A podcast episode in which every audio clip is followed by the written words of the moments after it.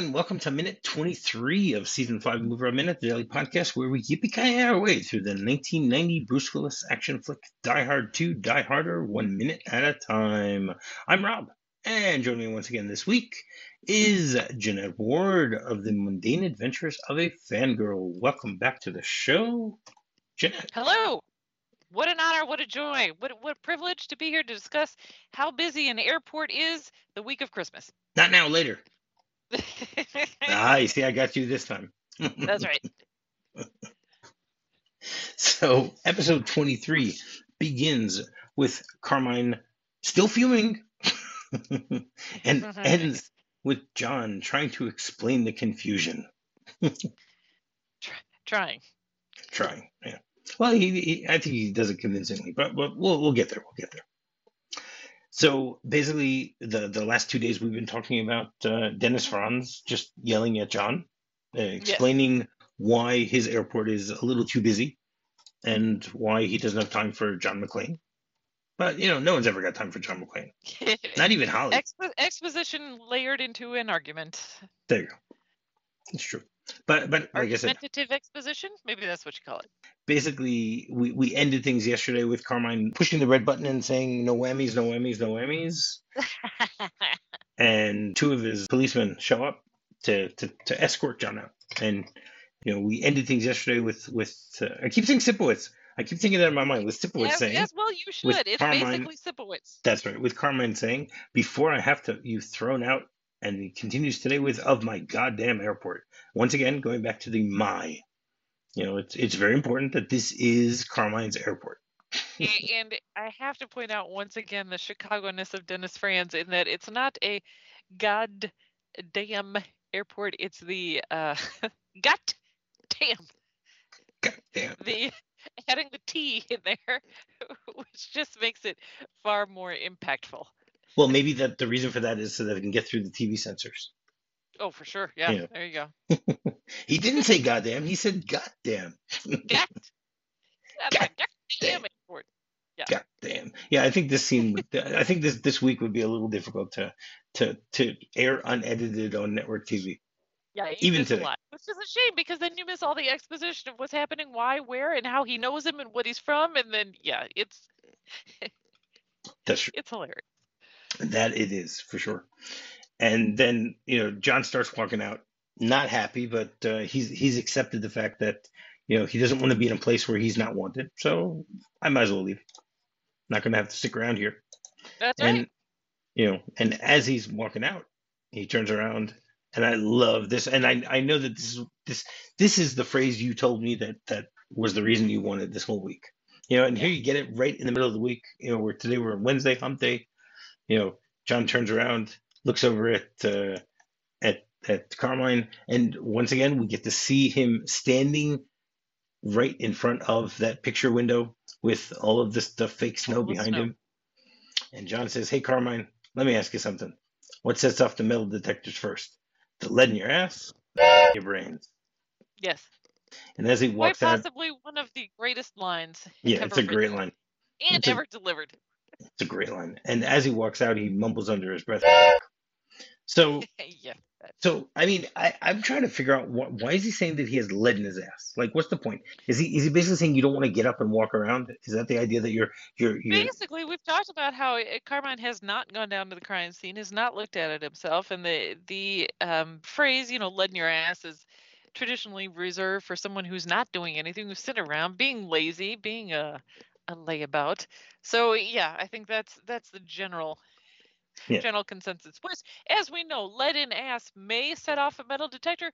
In brains, probably won't No, set off a metal detector. probably Doesn't not. matter. Doesn't matter. The, the- it's it. You can't dive into the logic of it because that would take away from the impact of Correct. it. So it, it works great. It's a great line. We used to yell it at each other in college. I don't know why. We found it hilarious. It's a it's a perfect line. Yes, it really is. It's, it is definitely a great line. You can see that he's Lorenzo's a little bothered by this comment.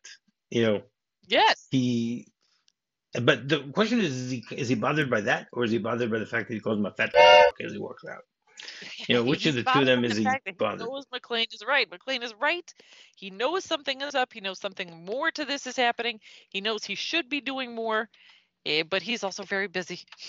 Yeah, He's busy because he's got reindeers flying in, you know, from the petting zoo. But not from the North Pole, only from No. a petting zoo. But again, as we said yesterday, maybe the petting zoo is in the North Pole. You know, we have to we have to give him the benefit of the doubt. Okay, I'll try. No Could promises. be, it could be, could be. and um, so he, he mentions metal detectors. So Yes. when do you think a metal detector was invented? Oh. 50s. The 1950s. Well, the first industrial metal detectors were in the 60s. Okay, Okay. but Okay. they had early metal detectors that were used to find unexploded bombs in France during World War II in 1919. Ooh, okay. Okay. And if you want to go even further back in 1841, there is a professor named Heinrich Dove who published an invention that he called the differential inductor. It was a four coil induction balance with two glass tubes, each having two well insulated copper wire uh, solenoids wound around them. And he would use that in order to try and find pieces of metal. Of course. That was the, the this then was the first magnetic induction metal detector. You know, and it was also considered the first pulse induction metal detector. Now, I'm not a physics person, so I don't know what it's read, but it sounds cool. I listen. My knowledge of metal detectors is what they're what you use for hunting treasure. You, Yes. you need if you're going treasure hunting, you need a metal detector. Usually, it's on the stick with a wide base, and you, you sweep it across the ground. That's what I know about them. In terms of the airports, when you put them into an arch and you have to walk through them, that's a whole separate thing. Right. And what's very interesting is is that one of the most famous cases of someone trying to use something like a metal detector was in July 1881. The famous Alexander Graham Bell. Oh, He actually was trying to locate the bullet that was lodged in the chest of American President James Garfield. So I find it interesting. interesting. I find it interesting they didn't call a doctor. They called. it's actually funny. I'm saying they called. They called Alexander Right. Graham Bell. Well, because if you're going to make a call at that time, the only person you can call, That's "Oh, we got to get someone in here to do this. What do we do? Call somebody. Well, the only person with a phone is Alexander Graham Bell. All right, call him. Well, apparently Alexander Graham Bell and the White House. You know, he had Right, yeah. there was there They was a got- bat they got phone. There was a bat phone. Mhm. Who do we call? Hmm, let's call Alexander Graham Bell. hey, uh, you just created this this uh, phone thing. You you have any way of maybe finding a bullet that's stuck in someone's in someone's What chest? else do you have? Funny you should mention. I just invented a thing that will find metal. What do you call it? I call it a metal finder. Yeah, un- unfortunately, I mean uh, Garfield died, so I don't I don't know what that says about Graham Bell. Well, it, listen, this was the first round of it. It wasn't perfected yet. He did the best he could. Also, g- given the, the day and age they were in, even if he found it, that doesn't mean he can do anything with it. But That's yes, true. I've detected then you cut it in. Then you-. Then you call a doctor. The doctors didn't have a phone yet, so they can you call send Bell. you send a runner to a it. doctor. That's all he can do. We, we Yeah. found it. There it is. It's lodged inside his chest. Well, all right. Now what do we do? Uh, we, nothing. I don't know. We found it.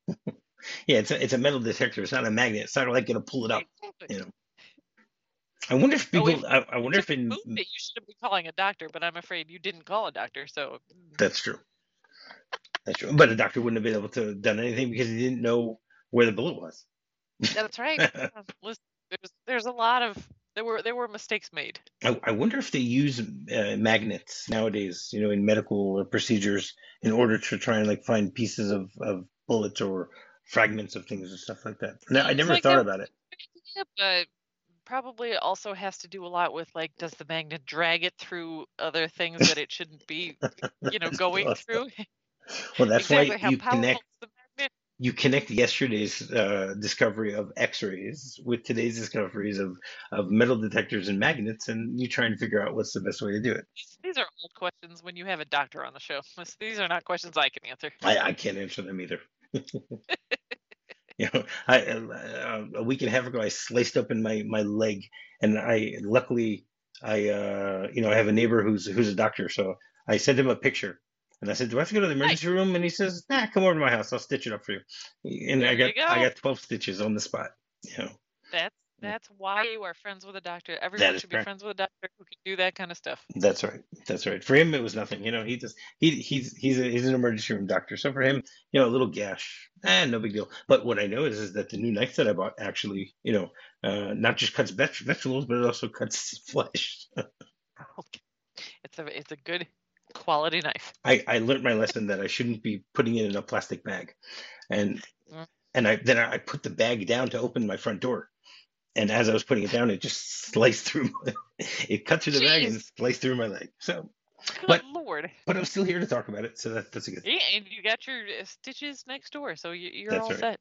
That's right. But he he he doesn't want to be bothered taking the stitches out. He told me I have to yeah I have to actually go to the to a medical facility to get it out. You know.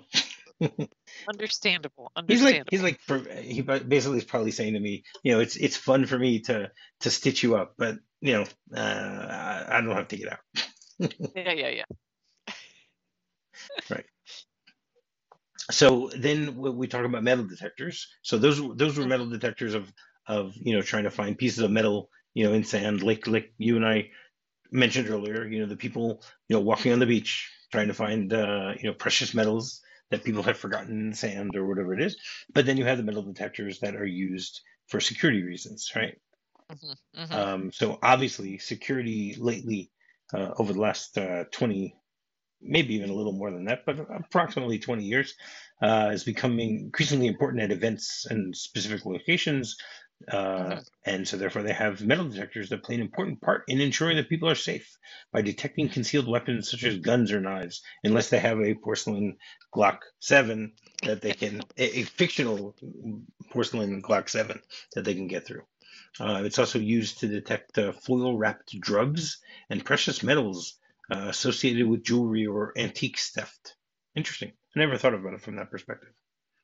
Hmm. You know, um, and there there are basically two types that they use. The, they have the handheld metal detectors and security wands, and then you have the walk-through metal detectors, or what are known as knife arches. Yes. Okay. Okay, which you, you, those you mostly find in airports, uh, but they, they they now have them in many public buildings, sports grounds, and uh, unfortunately, there's even schools and colleges that have it uh, because because of the dangers that they have. Now, have have you ever seen the movie Teachers with Nick Nolte from 1984? No. So all the way back then, they had a school with a metal detector. So you know, it's it's not like it's it's a Sure, new yeah. thing. You know that there there could be uh, No. problems with it. You know. Um, right. So, eh, you know, having metal detectors are essential when there's a need to screen a high number of people quickly, uh, which is why they use them in airports, even though in airports, you know, it takes time because they make us all take off our shoes before they, they make you walk through it. You know, when you just have to file through, it makes it a little easier. I mean, I don't know what it's like for you, but but for me, when I go to the mall, they have them also. really? Yeah. Uh, They have them here in the mall cities, and- yeah, certain and- cities have And 'em. when you go into and when you go to the hospital, you have them also. You know, there's a lot of different places here that have them. Yeah, uh, stadiums, um, any to any kind of concert Yeah. hall or arena. Yeah, all that. Yeah. How many people do you think a an average, you know, walk through metal detector can can screen in one minute? Wow. In one minute. You know what? I'm I'm gonna say no because they kind of a, a walk through one though, not the one that you have to stand and it scans you. No, Uh, I. It's, it's I called a single metal detector arch. yeah, I'm gonna I'm gonna say 60. I'm gonna say one a second. And you are correct. Hey, all right.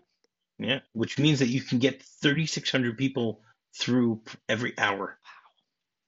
Wow. Um, but obviously the the the handheld ones are are a little more cost effective. Yeah. But they, they use those more in places where they don't have as many people that they they need. Jeez. Yeah, that that's a, a little bit of a problem. So uh, that's why a lot of places you know have uh, random searches and stuff like that Mhm, mhm. in order not to check everybody, which is anyone you think is uh, you know possibly uh, suspicious. Well, and You know, it reminds me of uh, Unbreakable. You know, another Bruce Willis movie. mm, mhm. You know, where he's a security guard. and uh, you know they have the whole thing where they're either patting people down or or you know, know because he gets the feeling that there's somebody who has a uh, Glock seven porcelain gun. I don't know. we basically see that uh, John, you know, walks out of there, and then we we see the two coroners. So we see two men talking, and you can see that they're wearing on their jacket says coroners, and one goes, "Any idea on this guy?" And the other one goes, "That's someone else's problem." and and then John like looks at them, and then you see them like go by him uh, with the gurney, hmm and then John makes a quick dash to the budget uh, rent a car area, hmm which I, I give them a lot of credit that they actually use a real name here because in the rest of the movie everything is fake. All hmm the hmm the airlines are fake and stuff like that. So you know the fact that budget allowed them to to use their name there Well, because is as is they as he walks up to the budget counter, the lady is saying to the uh, gentleman uh, in line, "Oh, and your car is ready. Your your keys." your car is ready. I don't know if you've ever Sign tried here. to rent a car at an airport, but it never goes smoothly for me and No, anyone I know. I've I've done it, the most but complicated process on the face of the planet attempting to rent a car. It, it takes forever every time. So because they want you like to sign so many different uh, waivers. Yes, Budget was like, yeah, well, well, you can put us in the movie, and in the movie always says, your car's ready. Here are the keys. No, no, that's not how it goes. I'm not fooled. I'm not fooled. Budget. I, I'm not and and this. and she also, you know, next week we'll find out that she actually even hits on Bruce Willis. So right. Just the facts, man. I don't know, Just the just facts. the facts, just the facts. Um, and then he leans over the counter as she's saying, "Your car's ready. Sign right here." And he goes, "I need to borrow this and this. I'll bring it right back." And then he grabs, you know, uh, uh, what looks like a piece of paper and hmm uh, an ink, an ink pad, right? Which, thank goodness, she had both those items right there on the top, and easy reach for him. Well, because that's that's what you need in a um, you know, in in a rent a car area. An ink pad and blank I wonder. I don't know what you need a notepad for, or the the the, the ink pad for. What do you need an ink pad for? Same Does thing. Uh, what do you paid stamp it? or returned or don't return this empty. I don't know. I mean, the paper I can understand, but I don't know. Nowadays, it's all It's all electronic. you know, it's all electronic. Yeah. That's right. And then he he he grabs his stuff and start runs off, and she screams, "Hey!" And he doesn't pay attention. He continues. Half-heartedly screams, "Hey!" That's right. Well, because she, she was taken by surprise. Why would someone steal, An you know, and which maybe she should call the, you know, airport police. The the two that just Someone. dropped him off right there. Yeah. That's right. That's right. And he starts, John starts running, and we see him on the outside already, and he screams, "Hey, yo, hold up, yo!" Now let, let's go back one second. I, you know, John walks out of the police area. Mhm. Okay, now we see a lot of police around there, and we see the the coroner basically walk through that area with the body. So Yes. they took the body Through the from populated area of the airport, where all the customers can see them wheeling a body around.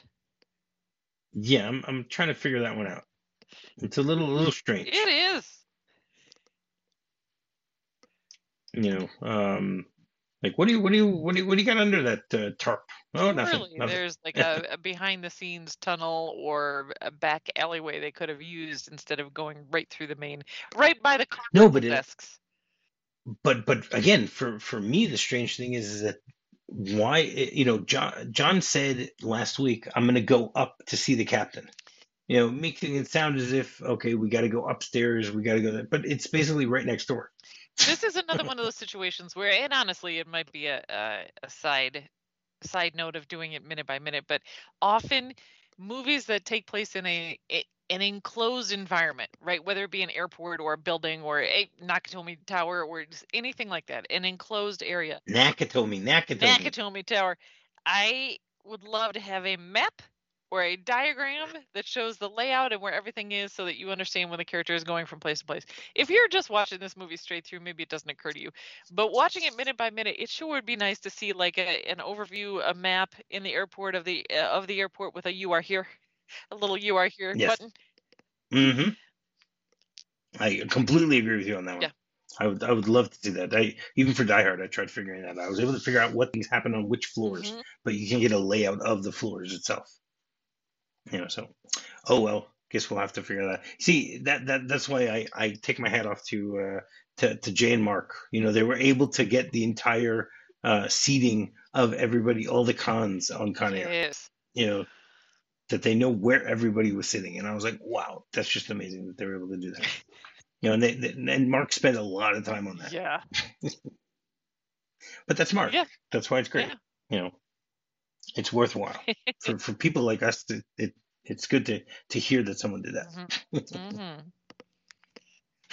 and and then uh, so so back to John running after the the corners, and then he goes, "Hold up, boys, hold up, we got to check something."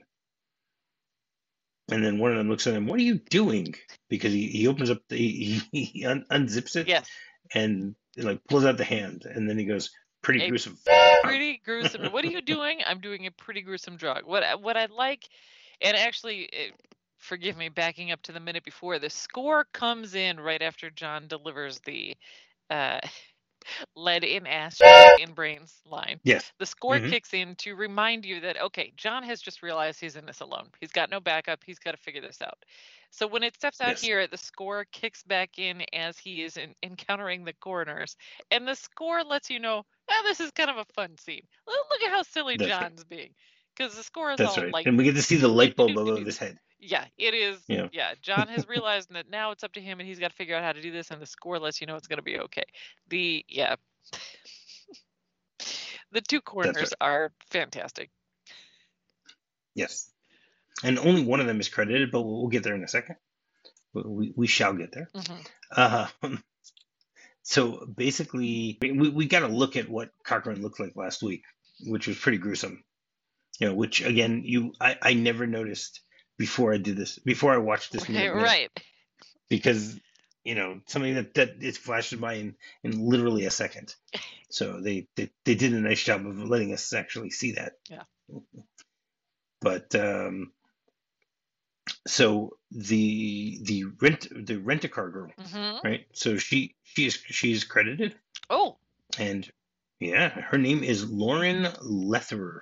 well, because she has a couple Okay. of lines. It's not just this with the hey right. and the your car is ready. It's That's right. That's right. And she has uh, 20 acting credits besides this movie, which which I guess isn't a lot well, considering this movie was from 30 something years ago.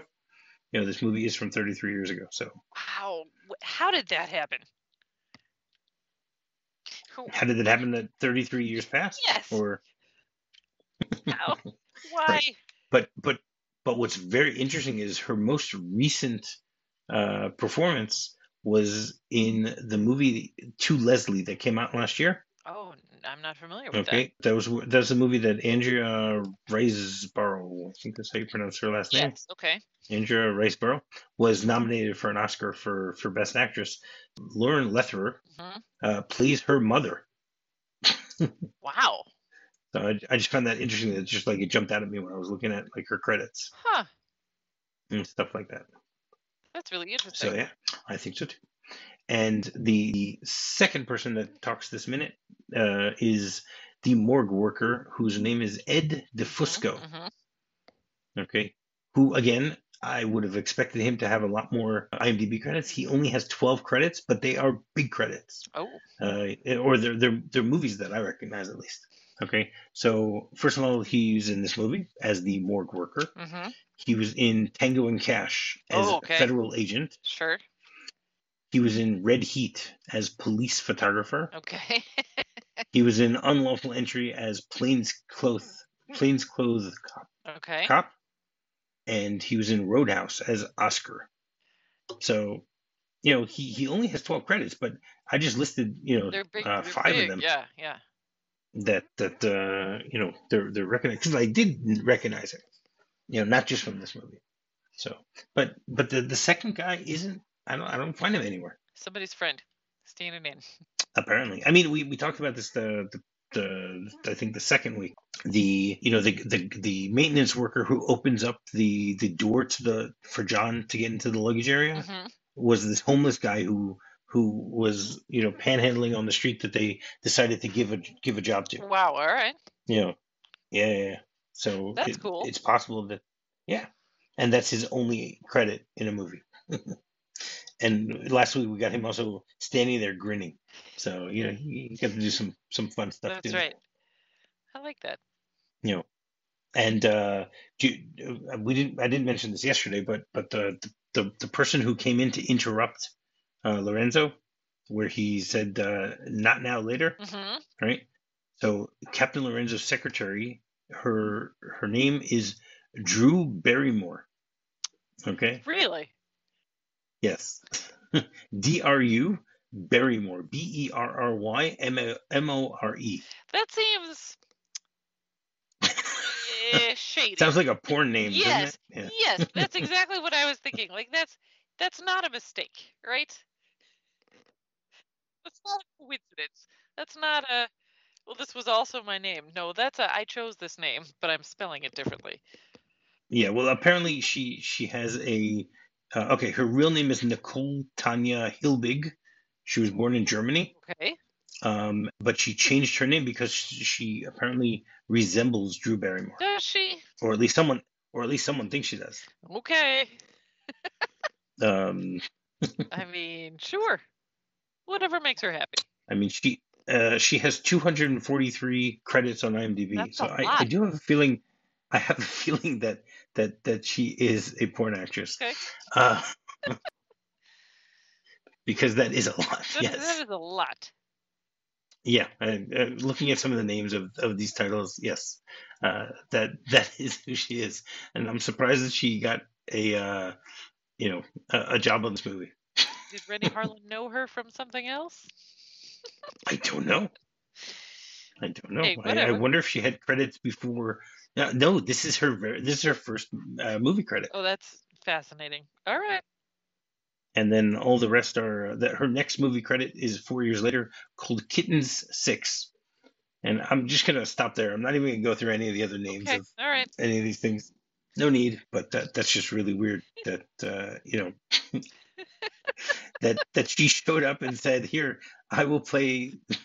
You can yell at me I will you play want. Lorenzo's." If there's anything Yeah, else you need me to do. Oh my god. Yeah, we're not going to go there. Uh, uh, yes. yeah, the name just stuck out at me when I saw, saw Yeah. it said Drew Barrymore. I was like, okay, that's really weird. Well, and then when And now we know the why. number of credits, I'm like, wow, okay, that's a that's a lot of credits. Yeah. She's been a very busy lady. Hey, good her. Uh, okay, uh, if you say so. Uh, right. So basically, you know, John is is uh, trying to explain to these uh, coroners.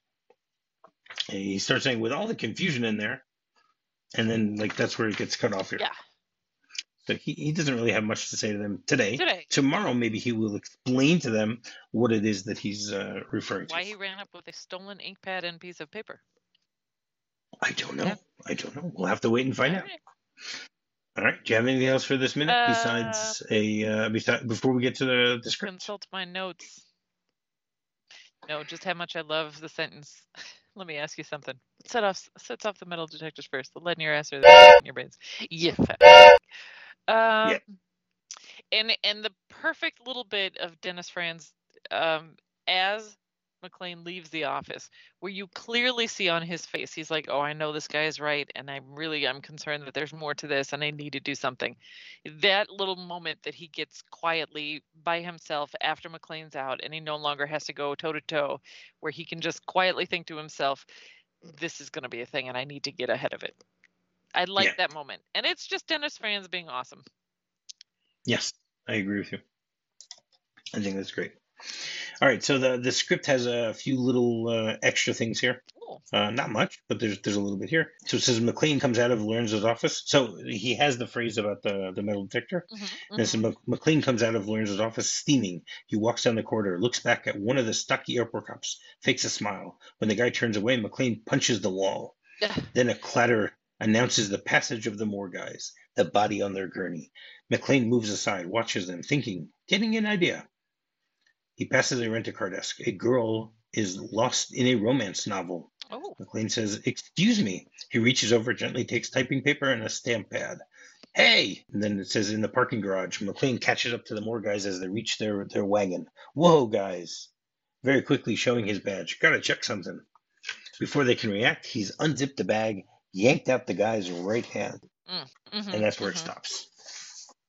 So, Pretty yeah. similar. Pretty similar. I mean, I, I like the descriptive nature of it. It's pretty similar. I, I I like the fact that she's. I guess the people in budget wanted to make sure that she's working and not sitting there reading a novel. yes. You can use our name in the movie, but our cashier is going to appear to be very competent and right on her job, and that it will look very easy to rent a car. I'm still not fooled, budget. So people Still will go to budget. There you go. so every Wednesday we have a segment called Off the Beaten Track Airport Airplane Edition, where my guests will give some sort of story, anecdote, adventure, misadventure, uh, which I know you you like misadventures, uh, about something that happened to them over the course of their life that is somehow related to either an airport or an airplane or something uh, aviation related. So Jeanette, you have a story Yeah, for us? there's. It was interesting trying to choose one. There's been a couple. Everyone has an airport story, right? Everyone has a story that they're. Of course. I have many years ago got stuck in Minneapolis overnight because of weather, which is always a concern anytime you attempt to fly in or out of the Midwest in the winter. Um, I have my family uh, going to France for a family vacation got stuck in Amsterdam overnight because of some delays and strikes. Uh, that was an, an adventure as well.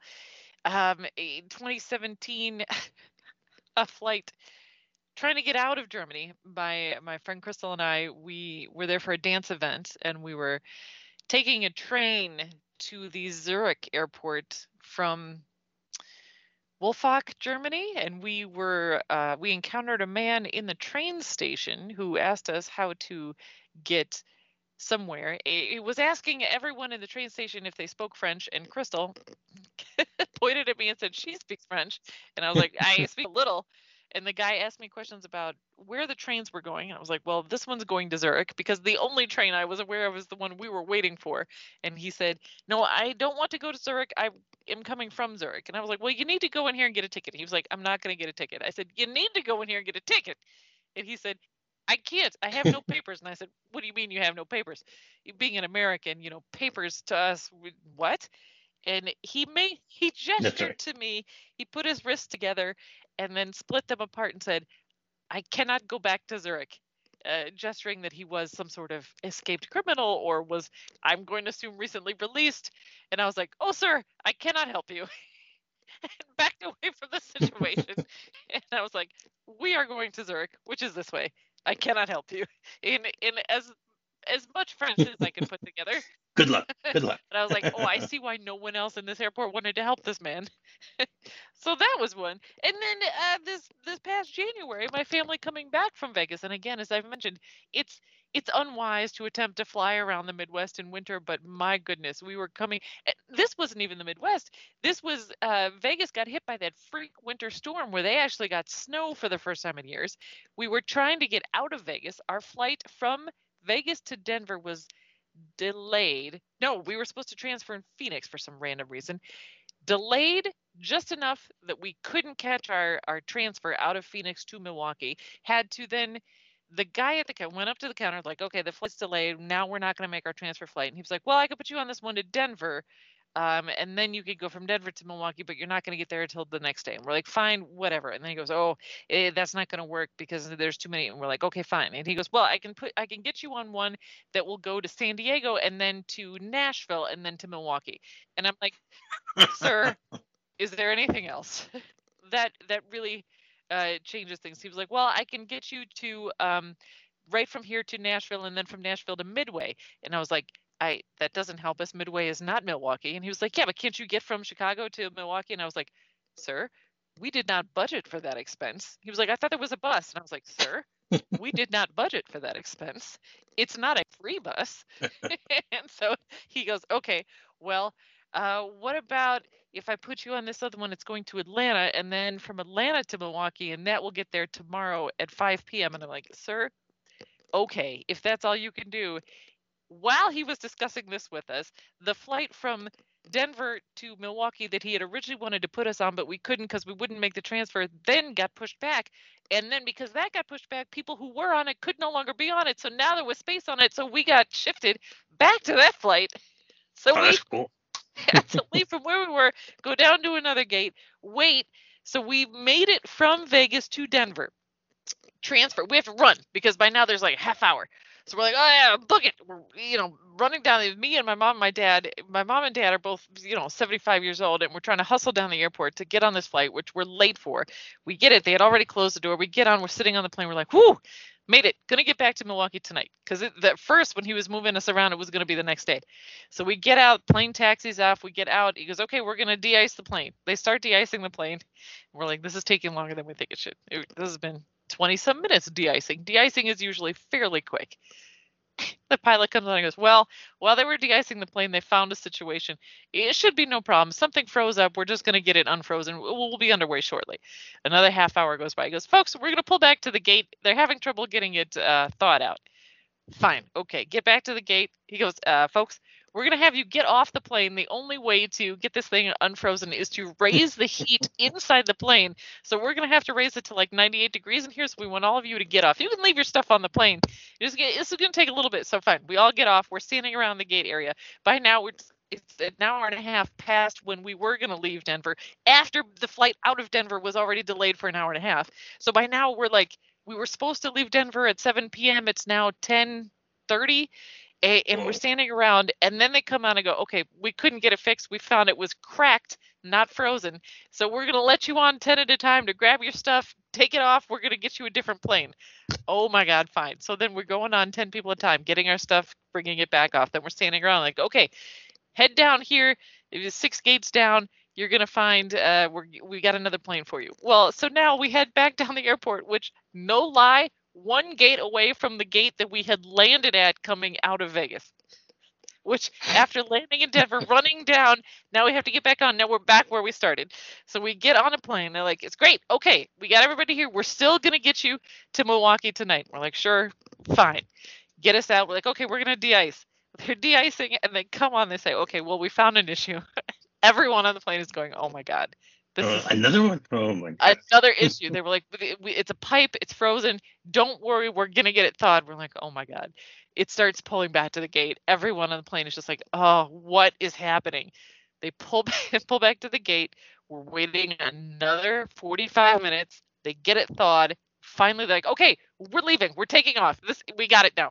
Oh no! Before this happens, the pilot goes, okay, we got it thawed, but here's the problem. And everyone, everyone on the craft is like, what do you mean there's another problem? He goes, the pilot, the co-pilot, all the staff, we have timed out because you know the pilots can only work Yeah. a certain amount of time, and because of all the delays, he goes, we've timed out, guys. We're so sorry. We have to get off the plane. Don't worry.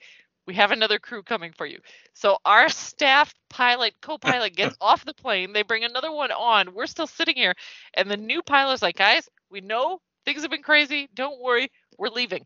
They drive us back out to the tarmac, have to de-ice the plane again. so they de-ice it again, and then we finally take off. We land in Milwaukee. We got home. I got home at 3 a.m. after after in a flight that was suppo- originally supposed to land in Milwaukee 7 7:30. Uh, Wow. there you go. And just to prove my point, you, you shouldn't fly in or out of the Midwest in winter. There you go. Probably not. But uh, yeah, I would agree with you on that one. All right. So, uh, do you want to once again tell people how they can find uh, Jeanette Ward? Yeah, absolutely. You can look for me on all the socials. I'm out there on the Instagram at uh, j.y.ward. And then on the Facebook and the Twitter, you can also find my belly dance troupe if you'd like to keep up with us, what we're doing, and check out some performances. You can find our website at tamarindbellydance.com. Uh, You can find my movie reviews at jwardadventures.blogspot.com. All right. And finding me is very simple. Just do a quick search for MovieRob Minute. You can find me on Twitter. You can find me on my website, movierobminute.com, and you can find me on Facebook. So, until tomorrow, yippee And now later. If you're fond of sand dunes and salty air, quaint little villages here and